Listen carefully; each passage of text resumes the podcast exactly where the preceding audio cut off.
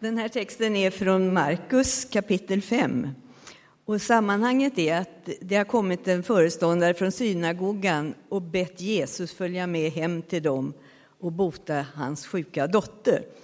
I de röda biblarna så är det på sidan 710 från vers 24. Och Jesus gick med honom. Mycket folk följde efter och trängde sig in på honom. Där fanns en kvinna som hade lidit av blödningar i tolv år. Hon hade varit hos många läkare och fått utstå mycket. Det hade kostat henne allt hon ägde, men ingenting hade hjälpt. Snarare hade, det, hade hon blivit sämre. Hon hade hört vad som berättades om Jesus och nu kom hon bakifrån i hopen och rörde vid hans mantel. För hon tänkte, om hon bara fick röra vid hans kläder så skulle hon bli hjälpt. Och genast stannade blodflödet och hon kände i kroppen att hon var botad från sitt onda. När Jesus märkte att det hade gått ut kraft från honom vände han sig om i hopen och frågade vem rörde vid mina kläder? Jesus sa, du ser väl hur folket tränger sig på och ändå frågar du, vem har rört vid dig? Han såg sig omkring efter henne som hade gjort det. Kvinnan som visste vad som hade hänt med henne kom rädd och darrande fram och föll ner för honom och talade om hur det var. Han sa till henne, min dotter, din tro har hjälpt dig. Gå i frid. Du är botad från ditt onda. Så lyder Herrens ord. Att vare du Kristus. Kampen mot ondskan. Kanske känner du igen dig i att det finns saker i ditt liv som Begränsa dig. Kanske ekonomiska, sociala, fysiska, psykiska, tidsmässiga. Det kanske finns andra som begränsar dig, trycker ner dig, mobbar dig, fryser ut dig. Kvinnan med blödningarna, hon var begränsad. Hon om någon visste hur det kändes att vara utanför. Att vara sjuk på det sättet som hon var, det betyder att hon var oren. Hon var begränsad att få vistas i sociala sammanhang och till och med i templet. Hon hade under tolv års tid lidit av blödningar. Hon hade använt allt hon ägde för att hon skulle bli frisk, men ingenting hade hjälpt. Att vara oren i det judiska samhället innebar att om någon tog i kvinnan eller något som hon hade tagit i så blev man själv oren fram till kvällen. Kanske är det så att den här årstiden som är nu, att någon av er har råkat på vinterkräksjukan eller någon i er närhet. Och jag tror inte att om jag sa nu att jag hade vinterkräksjukan att ni vore jätteglada. Ni skulle kanske inte hälsa på mig efteråt, tycka att jag borde ha stannat hemma och hade nog inte heller kommit och hälsat på mig förrän jag hade varit frisk i x antal timmar och dagar. Och råkar man få in vinterkräksjukan i sitt hem så brukar i varje fall jag tvätta, tvätta, tvätta och tvätta lite till för att allt ska kännas liksom rent när sjukdomen väl är över. Och det var ungefär som att den här kvinnan i berättelsen hade varit vinterkräksjuk i tolv år. Kvinnan vet vad hon vill och hon tror att Jesus kan hjälpa henne. Och trots att hon inte borde vara i folkmassan så är hon det. Hon tränger sig fram till Jesus. Jag kan se framför mig hon liksom kämpar för att åtminstone komma åt manteln som han har på sig. Och det som händer det är att Jesus märker att någon rörde vid hennes mantel, vid hans mantel. Att kraft gick ut från honom. Och han undrar, vem var det? Jag tycker det verkar som att lärjungarna tycker att Jesus är lite hopplös. Det är hur mycket folk som helst som liksom nuddar vid honom hela tiden. Och så stannar han och säger, vem var det som rörde vid mig. Och han ser sig omkring och letar efter henne. Hon kommer fram och hon är rädd. Och jag tänker såklart hon är rädd. Hon får inte vara där bland alla människor. Och dessutom så har hon tagit i en rabbins, i Jesus, mantel. Men det Jesus gör när hon kommer fram visar på en Gud som är personlig och som är full av kärlek. Jesus säger min dotter. Här är en kvinna som inte har fått vara med i tolv år. Och Jesus säger min dotter. Helt plötsligt är hon inte längre diskvalificerad från att vara med. Utan Jesus bjuder in henne rakt in i gemenskapen och det vi brukar kalla Guds familj. Och sen gör Gud ett under. Han säger, min dotter, din tro har hjälpt dig. Gå i frid. Du är botad från ditt onda. Och det är ett under. Gud är stor. Så stor att under sker. Men vi vet också av erfarenhet att de där bönesvaren som vi kanske längtar efter ibland uteblir. Att mörkret och ondskan verkar få fortsätta. Och för några av oss är detta en återkommande fråga. Varför blir en del friska och inte andra? I Filipperbrevet kapitel 4, vers 67 så står det så här. Gör er inga bekymmer, utan när ni åkallar och ber, tacka då Gud och låt honom få veta alla era önskningar. Då skall Guds frid, som är mera värd än allt vi tänker, ge era hjärtan och era tankar skydd i Kristus Jesus. Och jag tänker, vilket löfte! Och det här löftet från Gud handlar inte nödvändigtvis om att alla ska bli helade och friska. Det ligger i Guds händer, inte i våra. Men det är bara att önska på. Att säga som det är till Gud, ärligt och öppet och att inte sluta hoppas.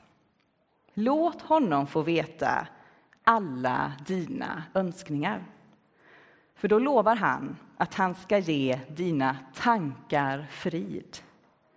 Inte en tillfällig eller flyktig frid, utan en som går djupare.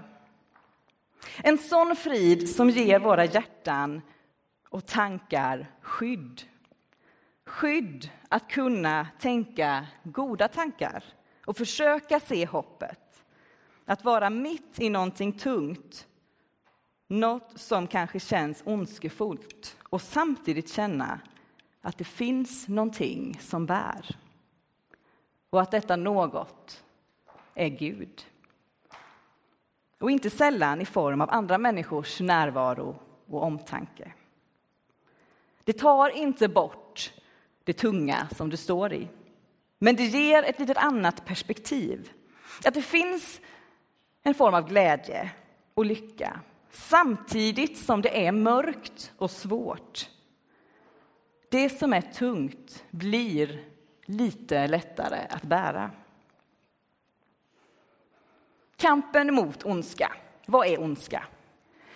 Jag tog och slog upp det i ett bibellexikon som jag hittade här några trappor ner. Det finns ganska mycket böcker där om ni inte har varit och kollat runt. Så slog jag upp ondska. Och då beskrivs det bland annat så här. Ondska kan vara handlingar som gör skada eller ett sinnelag som är inriktat på att göra skada. Ondskan finns i flera former. Fysisk, plåga, smärta. I en etisk mening, ont sinnelag, ondska. Ondska beskrivs även i Bibeln som aktivt motstånd mot Gud och Guds vilja. Ondskan ser ut på många olika sätt. Och en del av er, kanske framförallt ni som är några år äldre än mig, kanske förknippar just den här dagen med vad som hände i Sverige för 30 år sedan. En dag som blev påtaglig av mörker och ondska när dåvarande statsminister Olof Palme blev mördad. Alla har vi olika tankar och känslor och erfarenheter av ondska. Det kan vara ondska i form av en person, i form av destruktiva tankar och känslor. Orättvisor, mörker. Ibland säger vi att ondska är avsaknaden av det goda, att det är mörker. Och hur kämpar vi mot ondskan? Jesus förde en ständig kamp mot ondskan under hela sin gärning här på jorden. Det började med att han frestades av djävulen ute i öknen. Ondskan som en person. Så hur bekämpar man ondskan och mörkret? Jo, med ljus och med hopp. Man kan vända sig till Jesus som säger Jag är världens ljus. Den som följer mig skall inte vandra i mörker utan ha livets ljus. Kampen mot ondskan kan få vara att på olika sätt mota bort mörkret. Att göra motstånd mot det vi upplever som orättvist och förtryckande. Att inte bara vara tyst och se på. Att finnas där för andra som just då behöver det. Att sträcka ut sin hand att fråga efter varandra. Att välja det personliga före det opersonliga. Och kanske framför allt att vända sig till Gud. Att be böner om Guds närvaro. Att säga som det är och att våga hoppas.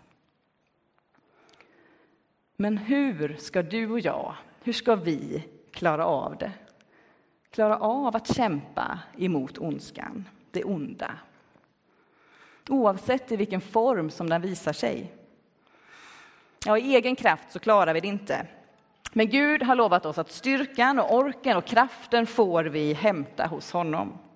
Så att vi orkar stå emot.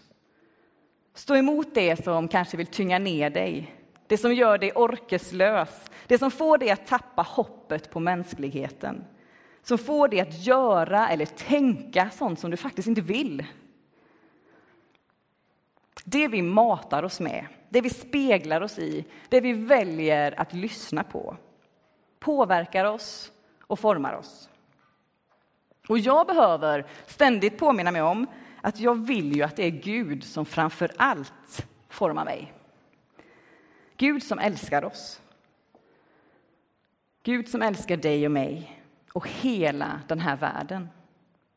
Det är där jag vill hämta min kraft. Men i varje fall för mig så är det så lätt att glömma det.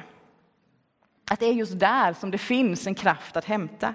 Det finns styrkan som kan hjälpa mig att stå upp för det som är rätt och inte ryckas med i kanske åsikter eller handlingar som jag inte står för egentligen. Vid ett tillfälle så kände jag ja, det hände lite nu och då, men det var väldigt, en väldigt stark känsla att nej, nu orkar jag inte mer. Orken började ta slut och det kändes som att hela världen var emot mig. Allt kändes bara hopplöst. Och kanske har ni känt det någon gång, att bara nej, det är bara mörkt. Då tog jag upp min telefon och där har jag en bibelläsningsapp. Och jag ska erkänna att jag inte läser den särskilt ofta, men jag gick in på den så tänkte jag, jag skriver hopp och söker och ser vad som kommer upp. Kanske finns det någonting som kan komma med en strimma, strimma ljus och hopp i det som jag då upplevde som, som väldigt tungt. Och då fick jag upp ett bibelställe från Jesaja. Det var kapitel 40 och det är två verser, 28 och 29. Och så läste jag det här. Har du inte förstått? Inte hört? Herren är en evig Gud. Han har skapat hela jorden. Han blir inte trött. Han mattas inte. Ingen pejlar djupet av hans vishet. Han ger den trötte kraft och den svage får ny styrka. Och jag blev påmind om Gud blir inte trött som jag. Även om jag tappar modet så är inte det samma sak som att Gud gör det. Gud vill ge mig och oss kraft. Och jag sa tidigare att ett sätt att besegra ondskan och mörkret är att vända sig till Jesus som är världens ljus. Och när man känner att det där hopplösa börjar ta över, man kanske är inne i en nedåtgående spiral där man känner att man ser allting utifrån ett negativt perspektiv. Då kan man försöka bryta det. Bryta känslan av att allt bara känns eländigt. Genom att be en kort bön till han som är ljuset. Och det finns många olika böner som man kan använda när man inte orkar be. Eller inte orkar formulera sin bön. Man kan be eller sucka, Herre Jesus Kristus, Guds son, förbarma dig över mig. Herre Jesus Kristus, Guds son, förbarma dig över mig. Jag kan byta ut mig mot en annan person eller situation som man kanske står i. Eller så kan man be med Psaltaren 86. Gud, ge mig ett tecken på din godhet. Gud, ge mig ett tecken på din godhet. Eller en lite längre som även är, tror jag, en till säsong. Ni får gärna be med mig i denna bön. Jesus, Guds son, du ljus i mitt inre. Låt inte mörkret få tala till min själ. Jesus, Guds son, du ljus i mitt inre. Öppna mig för din glädje och frid. Det vi väljer att lyssna till påverkar oss. Fundera på vad du behöver för att se livet från den hoppfulla sidan. Vilka människor mår du bra av att ha runt dig? Vad mår du inte bra av att mata dig med? Hur kan du hjälpa dig själv att hitta styrkan att stå emot när mörkret kommer? Tänk om kampen mot ondskan kan få vara att på olika sätt mota bort mörkret. Att säga ifrån när man ser orättvisor, att sträcka ut din hand till andra, att aktivt välja vad som påverkar dig och att be korta böner om Guds närvaro. Jesus, Guds son, du ljus i mitt inre, låt inte mörkret få tala till min själ.